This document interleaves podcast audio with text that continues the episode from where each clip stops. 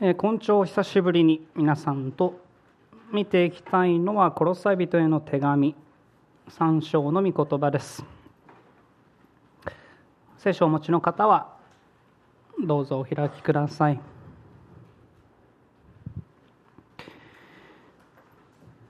このコロサイを最後に皆さんと一緒に学んでからいつの間にかもう約2ヶ月が過ぎてしまいました。ちょっと思い返してみてください。私たちは今タイトルにもあるように主にある家庭生活についてこのコロサイの3章のところ特に18節から考えていました。現代の社会家族とか結婚の形が次第にねじれていって夫婦生活や子育てなどいろんな問題が取り沙汰されるようになっている中私たちは改めて御言葉が教えている。その家族の姿を学んでいたわけです。そしてどうでしょう覚えているでしょうか。その内容を続けて見ていくにあたって最初に皆さんには2つのことを覚えておいてくださいとそうお願いしました。何だったか覚えてるでしょうか。1つ目にお願いしたこと。それは私たちは最も親しい関係にあっても主の栄光を表そうとするんだということでした。言うまでもありませんけれども御言葉はどんな時も私たちが皆主の栄光を表すものとして生きていくことを求めていました。もちろんそれは一人の時だってそうですし教会にあって兄弟姉妹と共にでもそうです。でも特にありのままの姿が現れる。ありのままの自分の姿が見られる。そんな親しい家族の前で。夫婦や親子関係にあっても同じように栄光を表していくということが大切でした。果たして私たち自身どんな時も変わらずに主の栄光を表すものとして成長し続けているのかどうかということそのことをこの御言葉を通して考えてくださいと言ったわけです。またもう一つ覚えておいてくださいといったこと。それは私たちはデザイナーの意図に従うことが大切だということでした。デザイナーの意図に従うわけです。言い換えれば今見てるような家庭のことであれ結婚や子育てのことであれ私たちはその全てのことを最初に創造されたお方創造主なる神様の持っていたご計画に従うということが大切でした。悲しいことに私たちが今周りを見渡してみればデザイナーが最初に意図した意図したものとは全く異なるものがあふれ返っています。そしてその結果さまざまな問題がおのずと生じて家庭や人間関係に難しさが現れるようになっているわけです。だからこそ私たちの責任は創造主が意図されたものそこに再び目を向けてそしてそれに従い続けていくということでした。それが皆さん私たちにとっての喜びであり最善だというわけです。だからこそこれから皆さん御言葉見ていきますけどもまた改めて自分自身に問い続けてみてください。神様は一体どんな意図を持ってこの関係をこのものを最初から作られたんだろうかって。そしてその意図に果たして自分自身は従っているんだろうかって。前に私たちはもうすでに夫婦の関係を見ました。今日私たちがこれから見ていくのは親子の関係です。神様は子供に対してもまた親に対しても大切な責任を与えていました。ですから今から見ていきますけれども今まさに子育てに励んでいたり今まだ子供である皆さん。そんな皆さんにとってはまさに欠かすことのできない創造主なる神様からの知恵と訓戒というものがこの箇所には明らかにされています。子供として神様の前に喜ばれるものとして生きていくのはどういうことなのかまた子育てをするにあたって神様はどんなことを教えられているのかそのことを見て取ることができるわけです。ですからぜひ自分のこととして考えてみてください。またもちろんこの中にはもうすでに子育てを終えられたという方もおられるでしょう。そんな皆さんもぜひ自分自身の歩みを御言葉と照らし合わせて考えてみてください。そしてそれと同時にもし皆さんのもとに他の子供を持っているそんな兄弟姉妹がやってきたとしたらどのようにして御言葉から助けることができるのかということを考えながら神様の教えに耳を傾けてみてください。ではそのことを念頭に置いて早速御言葉見てみましょう。内容に入る前にまず読みますので20節と21節の部分をよく見てください。20節からこう書いています。子供たちよすべてのことについて両親に従いなさい。それは主に喜ばれることだからです。父たちを子供を怒らせてはいけません。彼らを気落ちさせないためですでは親子間における子供の責任から一緒に考えていきたいと思うわけですけれどもただその前にこれからの内容を皆さんがより深く理解するため歴史的な背景というものを少し頭の片隅に入れておいてください。パウロがかつてこの手紙を記した当時親と子の関係というのは今とは大きく異なるものでした。ウィリアム・バークレーという先生もローマ社会に存在していた子供を取り囲む厳しい環境をこのようにいくつか挙げていました。レジュメに記しておきましたので見ていただくとこう言われています。ローマにはパトリア、パテスタス、父親の力と呼ばれる法律が存在しました。この法律の下ではローマの父親は家族に対して絶対的な権力を有していました。家族を奴隷として売ることができ鎖につながれたまま畑で畑で働かせることができ好きなように罰することができ死刑を宣告することさえできました。さらにこの権力は父親が生きている限り子供の一生にわたって続きました。たとえ成人したとしても死の役人であったとしても国がふさわしい栄誉を与えたとしても子供は父親の絶対的な権力のもとに置かれたのです。子供を晒すという習慣も存在しました。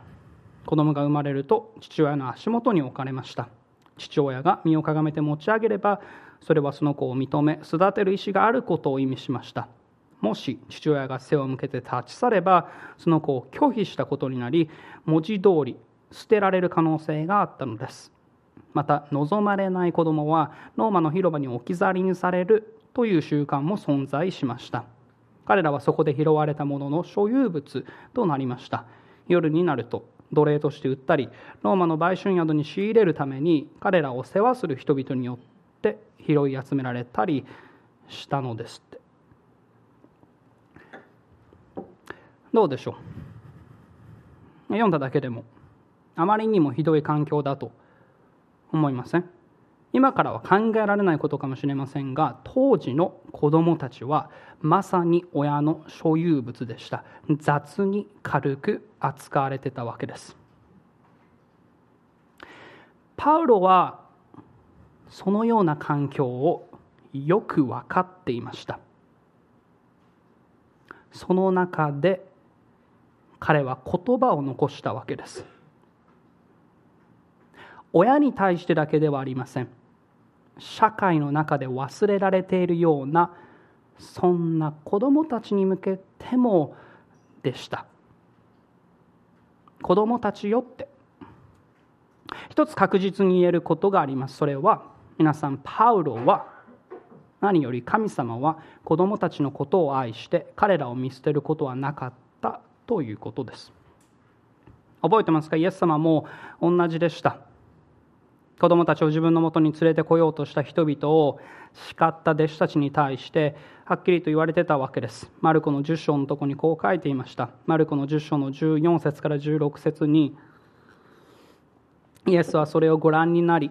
憤って彼らに言われた。子供たちを私のところに来させなさい。止めてはいけません。神の国はこのような者たちのものです。誠にあなた方に告げます。子供のように神の国を受ける入れるものでなければ決してそこに入ることはできません。そして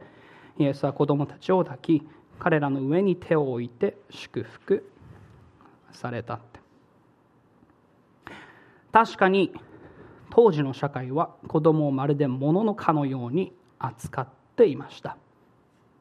でも憐れみ深い神様は子供を愛していました。そしてそんな神様が子供たちにとっての喜びとなるために子供たちにとっての最善のために彼らに務めを彼らに責任を与えていたわけです。一体どんな責任を与えていたんでしょう？もう一度20節を見てくださると20節でこのように言われていました。子供たちよって。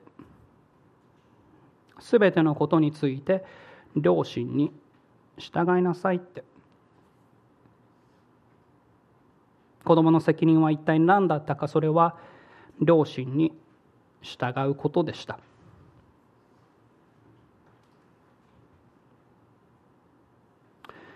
両親に従うことでした。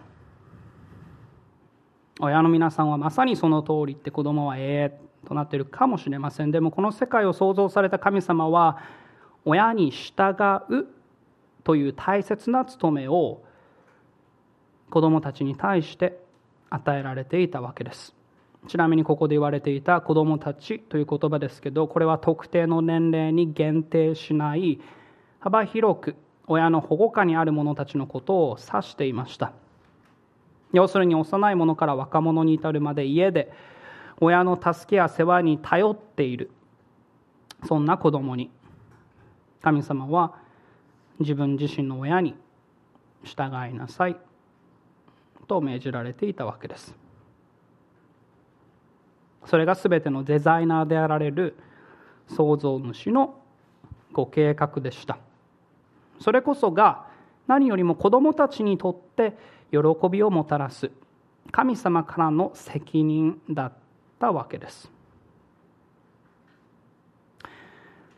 ただ立ち止まってちょっと考えてみてください。あまりにもシンプルな命令だったわけですけどでもこの親に従うというのは実際にどんな姿を言うんでしょう。もちろん多くの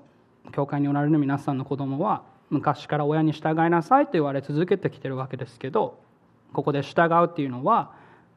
何を意味しているんでしょう？従うというのは自分のしたいことやりたいことがを言われた時だけその話を聞くことを言ってるんでしょうか？自分がしたくないことを言われた時ややながらでもまあただやれば問題ないんでしょうか？鍵になるのはここで使われていた「従いなさい」という言葉の意味でした。従いなさい。この「従う」という言葉ですけどもこれはもともと2つの言葉下を意味する上下の下を意味するフポと聞くを意味するアクオがくっついてできた言葉でした。この従うという言葉はもともと下という意味を持つ言葉と聞くという言葉がくっついてできた言葉でした。そしてここから誰かの言葉とか指示に従うとか相手の言うことに従順になるという意味で用いられたりしました。誰かの言葉指示に従うとか相手の言うことに従順になるという意味で用いられたりしました。それがこの言葉の持ってた意味だったわけです。でも多分皆さんであればこの「舌」というのと聞くっていう言葉からくっついてできた言葉なんですよと聞けばおのずとその様子が想像できたりするかもしれません。舌と聞くって言った時に。たまに皆さんモールに買い物なんかに行くと走り回ってる子供の腕を捕まえて親がお父さんお母さんの言うことを聞きなさいと言ってるようなすごい場面に出くわすこともあったりします。確かにどう思います？子供はその時両親の言葉を耳にはしています。でも掴まれているその手を今にも振り切って走り出そうとしていたりするわけです。果たしてこれは誰かの下で聞くような態度なんでしょうか？そうではないわけです。それと同じようにここで両親に従いなさいと命じられていた時これはただ単に子供がその言葉を聞くことだけを意味しているのではありませんでした。両親の言葉の下に自分自身を置いてそしてそれを素直に聞き入れて従うことが求められていたわけです。親の言葉に親の下に自分を置いてそして親に素直に従って親親に素直に聞き入れて従うことが求められてたわけです。ケント・ヒューズという先生もこんな言葉を残していました。従順には意識的に耳を傾けることが必要です。本当に聞かなければ本当に従うことはできません。だから親はいつも言うことを聞きなさいというのです。理解して実践するつもりで耳を傾けること。この多くは態度の問題なのです。私たちは悪さをした少年のようになるべきではありません。先生に角に座っていなさいと言われた彼はいやいやながらそれに従いその間ずっと自分に言い聞かせていました。外側では座ってるけど内側では立ってるんだと。どうです？皆さん様子思い浮かびません？ね、外側では座ってますけど内側では立ってますって。これは聞いてることにはならないということです。大切なのは外側だけではありません。内側も同じでした。パウロはこれと同じようなことをエペソの6章でも語っているわけですけどもちょっと皆さんエペソの6章を見てもらうとエペソの6章でもパウロは同じように子供たちよというふうに語りかけてそして子供たちに両親に従いなさい。ということを言うわけですけどもこれに加えてこの6章のところでは両親を敬うということが言われていました。やっぱりその6章の1節と2節を見てみると6章の1節と2節のところにこう書いています。子供たちよ主にあって両親に従いなさい。これは正しいことだからです。あなたの父と母を敬えこれは第一の戒めであり約束を伴ったものですって。要するに子供が親に従うということはただ見せかけだけの行いをすることが求められていたのではありませんでした。それにはいつも心の態度が伴っていることが欠かせなかったわけです。これ皆さん後でよく出てくるので覚えておいてください。子供にが神様が子供に求めていたことは見せかけだけの正しい行いをすることではなくて心の態度を伴っていることそれが求められていたわけです。しかも皆さん気づきました？このコロサイの3章の20節を見てた時にパウロは両親のどの部分に従いなさいって言ってました。両親の言うことの一部に従いなさい。って言ってました。そうではなく 20, 20節は何て書いてたでしょう。20節は子供たちをすべてのことについて両親に従いなさい。と言われてました。すべてのことについて。でどういう意味でしょう。文字通りすべてのことについてでした。もちろん両親が神様に逆らって罪を犯すようにとそういう場合は別ですでもそうでないのであればあらゆることに関して子供は親に従うことを神様から求められていたというわけです。まあ、皆さんも経験ありますし自分自身もよくありますけどもしかしたらある時は親が求めていることと自分が自分の考えや思いが違うということだってあったりするでしょう。部屋の掃除をしなさいと言われたけど今はやりたくありません。もう少しだけ自分のやりたいことをさせてそしてその後にやるから。って言ったこともあるかもしれませんしまた親が命じていることが自分にとって不公平に思えたり理解できないことだってあったりすることもあるでしょう。なんで自分の友達は普通にこんなことをしているのにどうして自分はしてはいけますいけないのって。なんで自分だけがなんで自分だけこんなふうに例えば教会に行かないといけないのって。子供はいろんな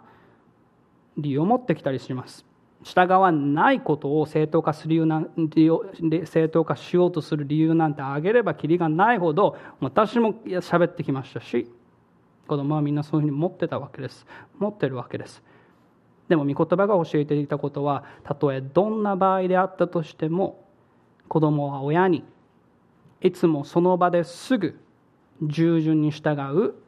ということが求められていました。自分のしたいことやりたいことだけではありません。心の中で不平不満をつぶやきながらやりながらするのでもありません。自分から進んで喜んで親の命令の全てに従っていくということそれが他の誰でもない神様から求められていたことだというわけです。これを聞いてこんな思いが頭の中に浮かんできたりするでしょう。今まさに子供である皆さんも子供を経験したことのある皆さんもいやいやこんな歩みなんて自分にはできそうもありませんって。全てのことにおいて親に素直に従っていくことはとても難しいことですって。そう思ってるかもしれません。でも同時にちょっと考えてみてください。どう思います？一番最初に私たち当時の子供たちが置かれていた状況を見ました。今一度思い出してみてください。果たしてあの彼らにとってあの子供たちにとって親に従うというのは容易なことだったんでしょうか？外側だけでなく心か親を敬いながらいつも従順であり続けるということは彼らにとって何の困難も伴わないことだったんでしょうか間違いなく大変だったと思いません彼らの心をざわつかせたり不安や怒りにあふれさせる要素というものはたくさんもうあふれてたわけですだから子どもたちにとって命令だけが必要なのではなく励ましも必要でした。だからパウロはここで言葉を終えてなかったわけです。20節戻ってみると20節の終わりに何て書いてます？パウロは言葉を続けていました。両親に従いなさい。その後それは主に喜ばれることだからですって。一体どうして子供は全てのことにおいて両親に従おうとするんでしょう？それは主に喜ばれることだからですって。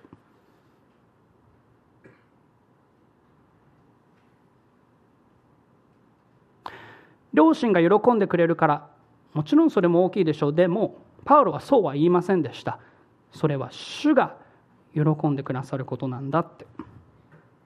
従うのが難しく思える状況だってたくさんあるでしょうって大変さを覚えるような時もあるでしょうってでも覚えててくださいって。それでもなお喜んで従っていくのであれば他の誰でもない神様はそれをいつもご覧になっていてそれを大いに喜んでくださるんだというわけです。そして逆を言うのであればもし従わないのであればそれってただ両親を悲しませることになるだけではありません。親に従わないというのは親に逆らっていることではだけではありません。結果的にはそれは神様を悲しませ神様に逆らっていることと同じになるわけです。だからこそ子供たちにとって大切なことそれは何よりもまずイエス・キリストを自分の救い主として信じて従っていくことでした。心から神様のことを愛しそしてこの方が愛しておられるこのことがこの方が喜んでくださること。両親に従っていくということを追い求めていくことが大切でした。それが子供たちに与えられていた務めだったわけです。幼い者から若者に至るまでは子供たちに神様が定めておられた。神様が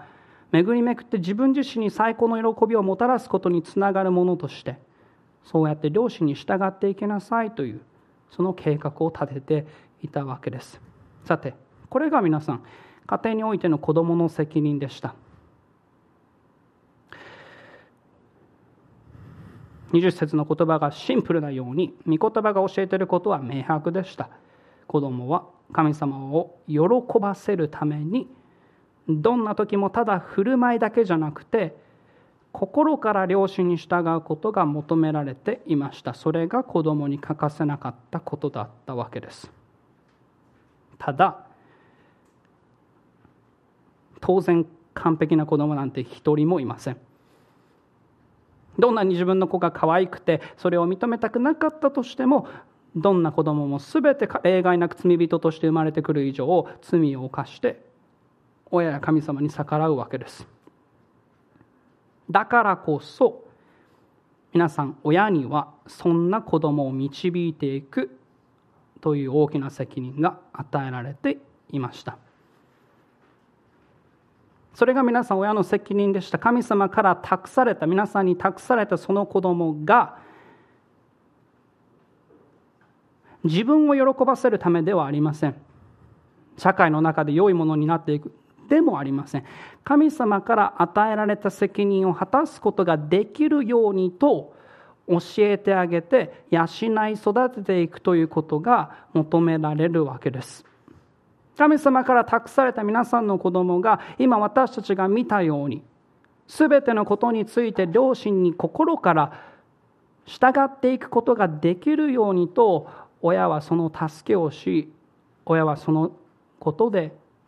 正しいことを教え間違っていることがあれば戒めを与えそうやって導いていこうとするわけです。そしてその子育てにおいて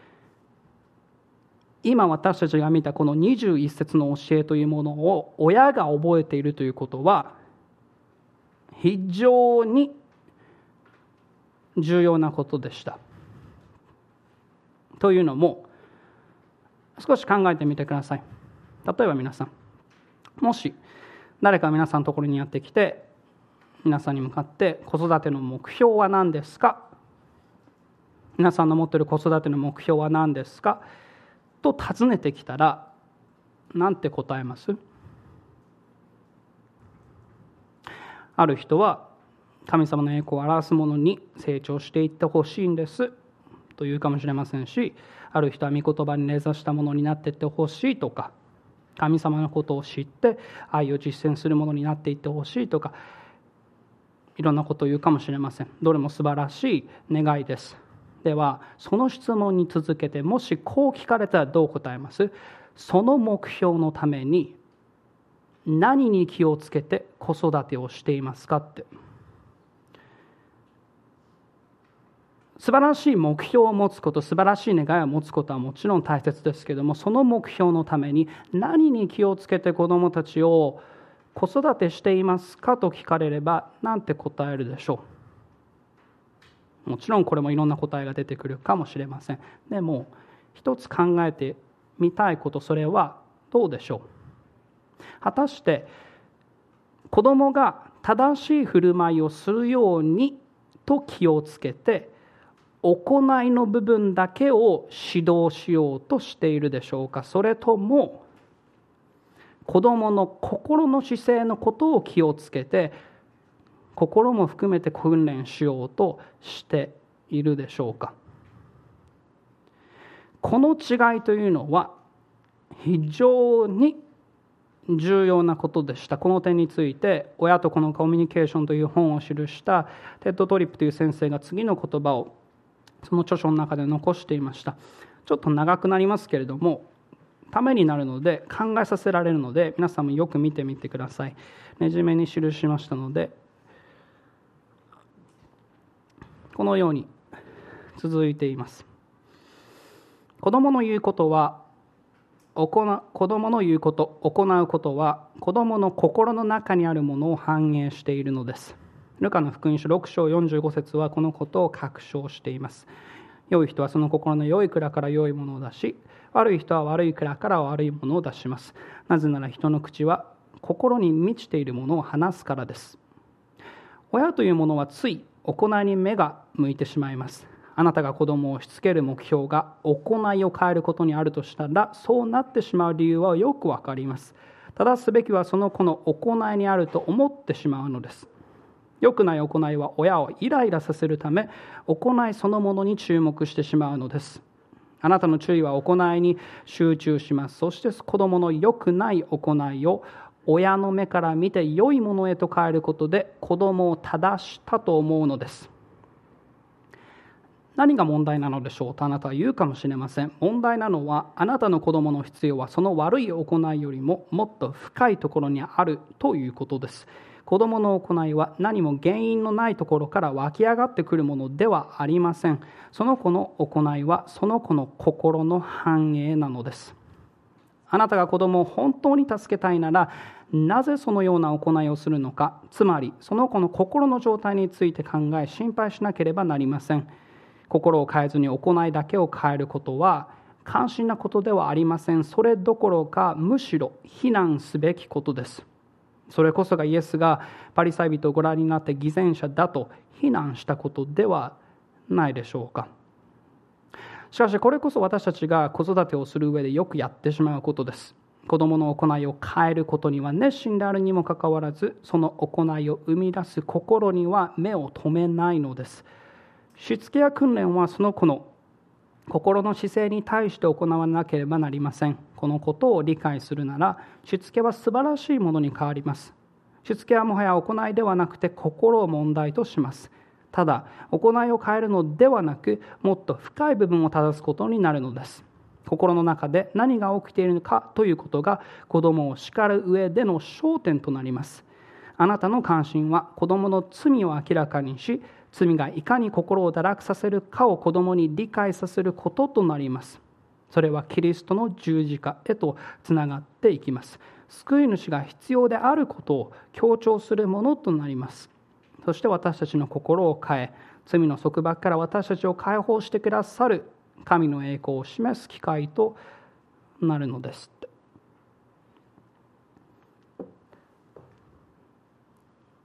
言われていたことはある意味シンプルかもしれません。でも皆さん私たちにとってどこに焦点を置いているのかということは非常に大切なことでした。だから覚えておかないといけないわけです。私たち今日見てきたように神様が子供たちに求めていたことは皆さん何でした？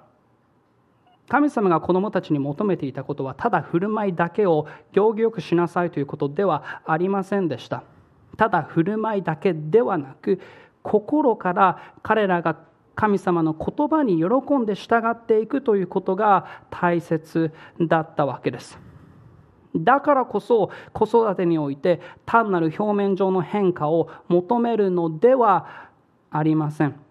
神様を喜ばせるものとして子供が本当に成長していってほしいということを願うのであれば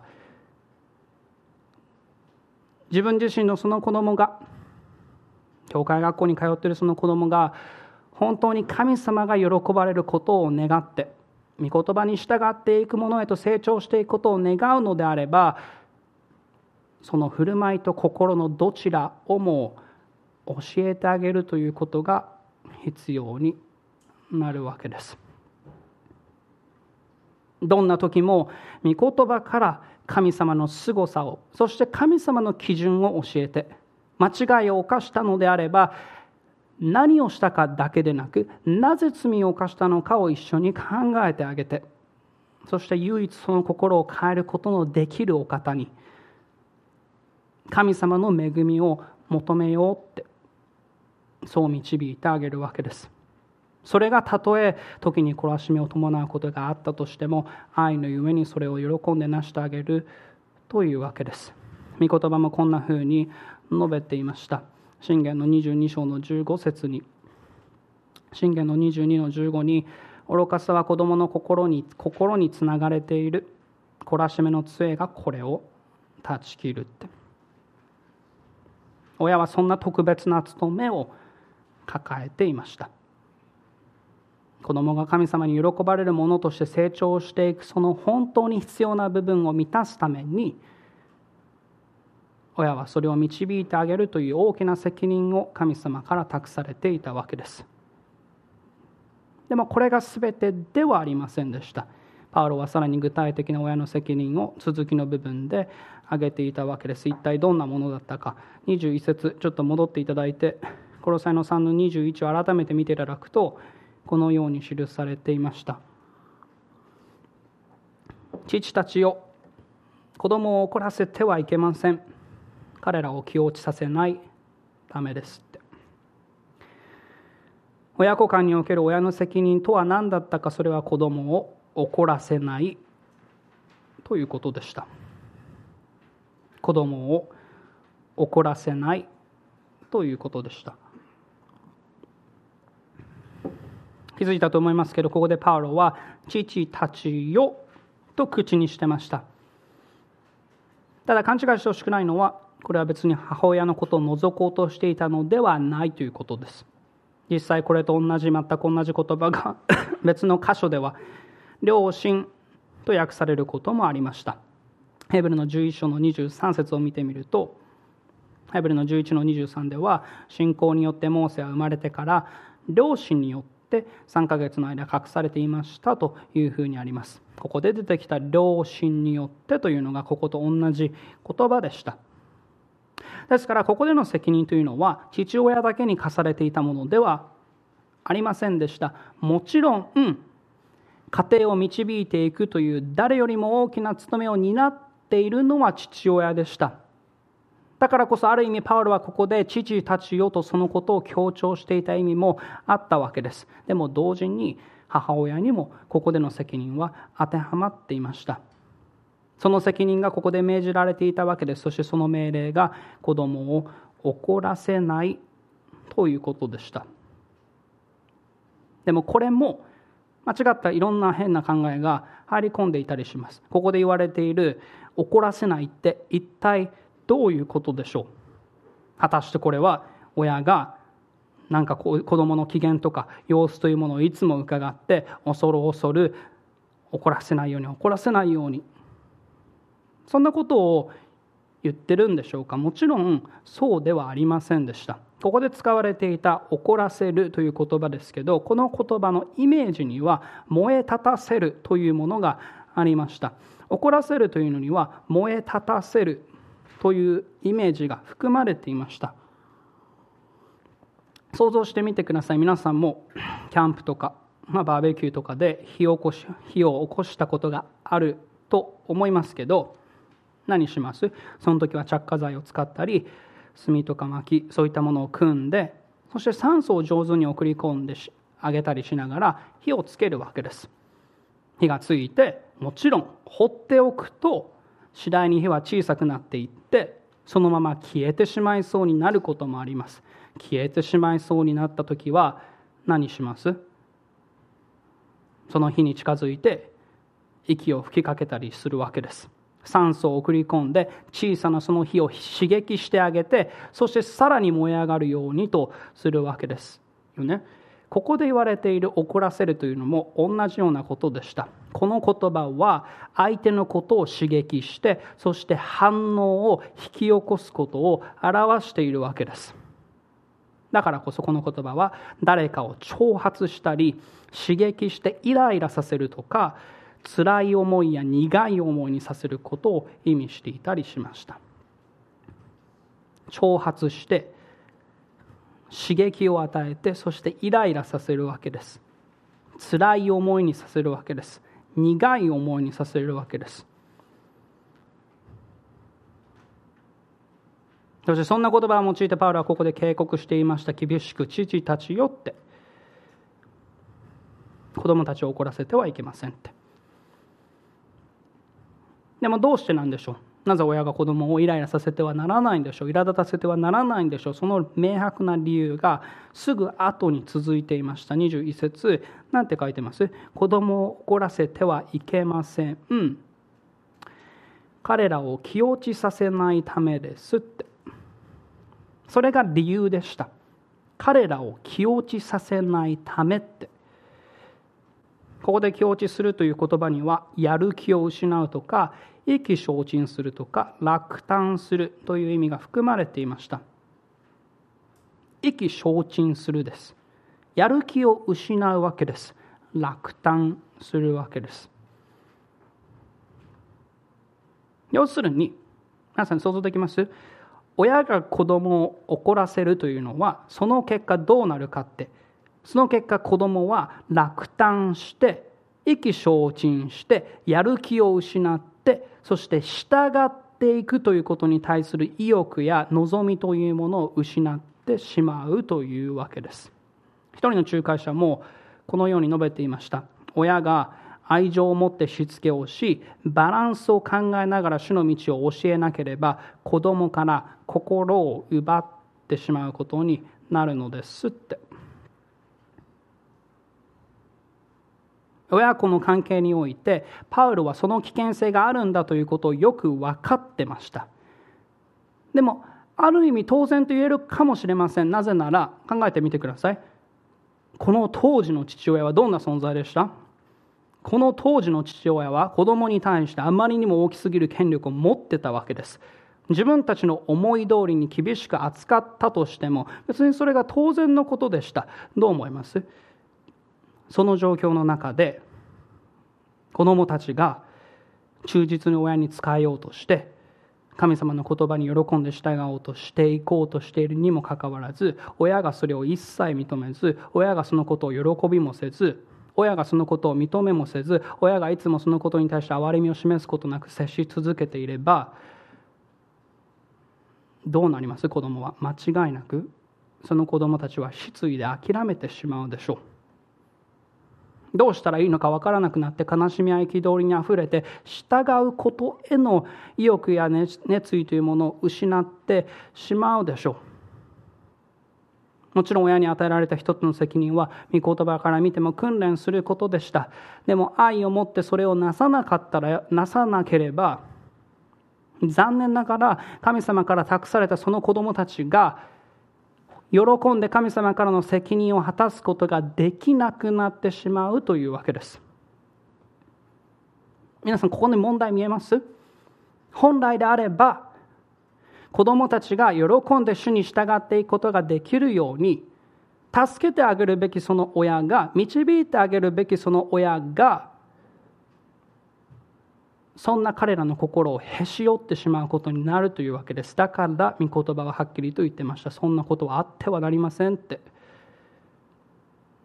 どんなしつけにおいても親たちは子供を怒らせて彼らを気落ちさせることがあってはいけませんって。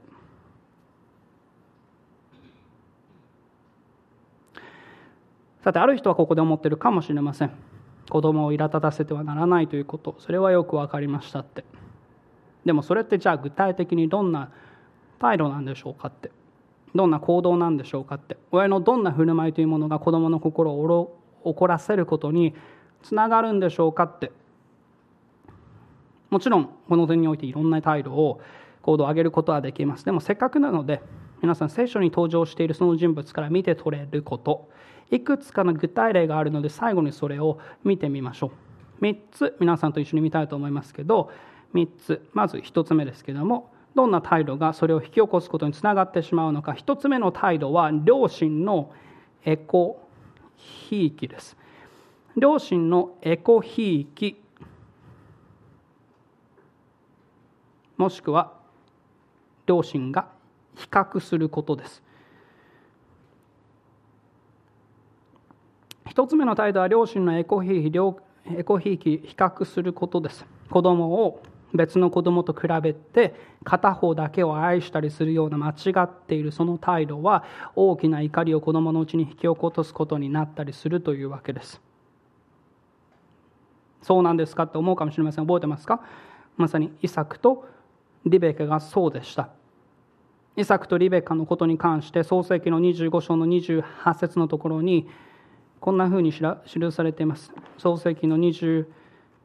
章のところを見てみると創世記の25の28のところにこう書いていました。イサクはエサウを愛していた。それは彼が寮の獲物を好んでいたからである。リベカはヤコブを愛していたって。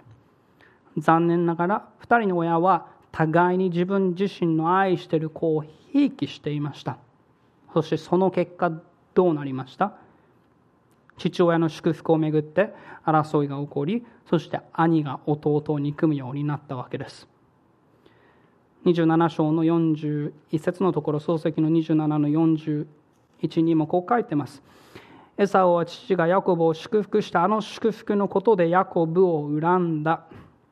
それでエサウは心の中で言った。父の物日も近づいている。その時弟ヤコブを殺してやろうってこうしてエコひいき比較すること。それは怒りを引き起こすことになりました。これは今も同じです。もし家族の中で親が一人の子供を愛して他の子供をないがしろにしていればまたそれだけじゃありません。自分自身の子供と他の子供のことを比べてどうしてあの子のようになぜあの子供のようにということを口にしていればその子供の心をへし折ることにつながるというわけです。その危険性があるというわけです。またそれだけじゃありません。エコ兵器だけでなく同じくこのイサクとリベカの例から私たち考えるのであればイサクとリベカの例から2つ目の態度見て取れるのは両親の間の不一致です。彼らの態度から何が見て取れるか2つ目に見て取れるのは両親の間の不一致です。今私たち少し見ましたけど今見ても分かるようにイサクとリベカのレベカの2人のリベカの2人の間には2人の親にはエコひいきがありました。でもそれに加えてそこには一つの夫婦であるにもかかわらずそれぞれの考えが存在していました。例えばリベカが夫のイサクがエサを祝福つもりでいるんですよということを聞いた時何しました？彼女は夫のところに行って相談しませんでした。夫のところに行って相談するのではなくヤコブにそのことを伝えて自分の考えを述べてたわけです。そして結果としてどうなったか結果として家族の間に問題を起こし兄が弟に殺意を覚えるようになったわけです。こうして親の不一致というものは怒りを引き起こすことになりました。これも同じです。もし家族の中で親の間に不一致があればどうなるでしょう？父親がこうしていきましょうというその方針に対して例えば母親が従おうとすることを従おうとしていないことを子供が見れば例えば母親がいない場面で父親が母親のことを悪く言っていれば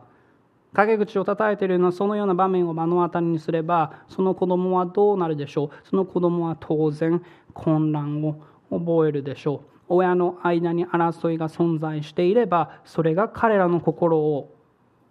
彼らの心から心から従いたい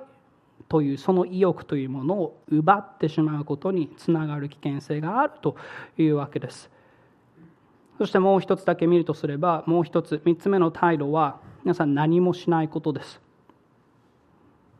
子供のうちに怒りを引き起こしてしまうことその3つ目の態度は何もしないことです。たとえ子供が罪を犯していたとしてもそれをそのまま放置するような態度というのは大きな怒りを子供のうちに引き起こすことになったりするわけです。覚えてますか？まさにダビデがそうでした。もう今詳しくは見ませんけども彼の子供の一人であったアムノンは妹のタマルに恋をしてそしてある時力ずくで彼女を恥ずかしめたことがありました。家族の間においてひどい罪が行われていたわけです。この問題を父親であったそのダビデは耳にしました。じゃあ耳にしたダビデは一体どんな行動をとったんでしょう。その様子が次のように描かれてました。第2サムエル記の13章のところに第2サムエル記の13章のところの21節にこう書いていました。ダビデ王は事の一部始終を聞いて激しく怒ったって。ダビデ王は事の一部始終を聞いて激しく怒ったって。ある意味当然ですよね。父親はダビ父親のダビデは当然のように激しい怒りを確かに覚えました。でも皆さんそれだけでした。罪を犯したアムノのことを正しく戒めることさえしなかったわけです。そしてその結果どうなりました？もちろんいろんな問題が立て続けに起こりました。でも何よりもタマルの兄ダビデのこの一人だったアブシャロムはそのアムノンのことをひどく憎んでそして最後には彼のことを殺害することになるわけです同じ第二サムエル記の13章28節のところにこう書いてましたアブシャロムは自分に仕える若い者たちに命じていった。よく注意して、アムノンが酔って上機嫌になった時、私がアムノンを撃てと言ったら、彼を殺せ。恐れてはならない。この私が命じるのではないか。強くあれ、力ある者となれって。こうして、何もしないということは怒りを引き起こすことになりました。これも同じです。もし子供が罪過ちを犯しているにもかかわらずそれをそのままで置いておくとどうなるでしょうその子供は言うまでもなく神様の前に喜ばれるようなことをすることよりも自分勝手な歩みをするようになるでしょうそれが間違っていると愛を持って戒められなければ忠実に仕えていくということを妥協するようになるでしょう。神様の前に正しいことを模範として親が示さないということは彼らの心から熱意や喜びを奪うことにつながってしまう危険性があるというわけです。ですから少なくとも3つ考えただけでも確かに親には大きな責任がありました。子供を怒らせるのではなくて励ましどんな時もその成長を助けていくというそんな親としての責任を忠実に果たしているでしょうか。子供を怒らせないということ。それが親に与えられた大切な務めでした。そしてそれが神様のご計画でもあったわけです。さて私たちは今日子供の責任と親の責任を御言葉から見ました。でも見てて皆さんある意味思いません。この御言葉に自分自身の心を照ら照らし合わせる時に思いません。夫婦の時もそうでしたけども親子関係というものは私たちそれぞれのありのままの姿を表すものだって私たちが親子関係を見るときに私たちはまさにそこに私たち自身の私は皆さん一人一人のうちに潜んでいるその罪というものを明らかにしまた何よりも霊的な必要を示してくれるわけです。間違いなく言えるのは不完全な私たち一人一人が神様の喜ばれるこんな家庭生活を送っていきたいと願うのであれば私たちの力ではどうしてもそれをなすことはできないということです。その変化をなしてくださる十分なキリストと御言葉により頼むことしかないということです。見てきました。子供の心を変えることができるのも神様でした。子供の心と私たちの心が全然違うものではありません。私たちの親の心さえも変えることができるのは同じ神様の恵みの力でしかありませんでした。だからこそ私たちは神様により頼み続けて歩んでいくことが必要になるわけです。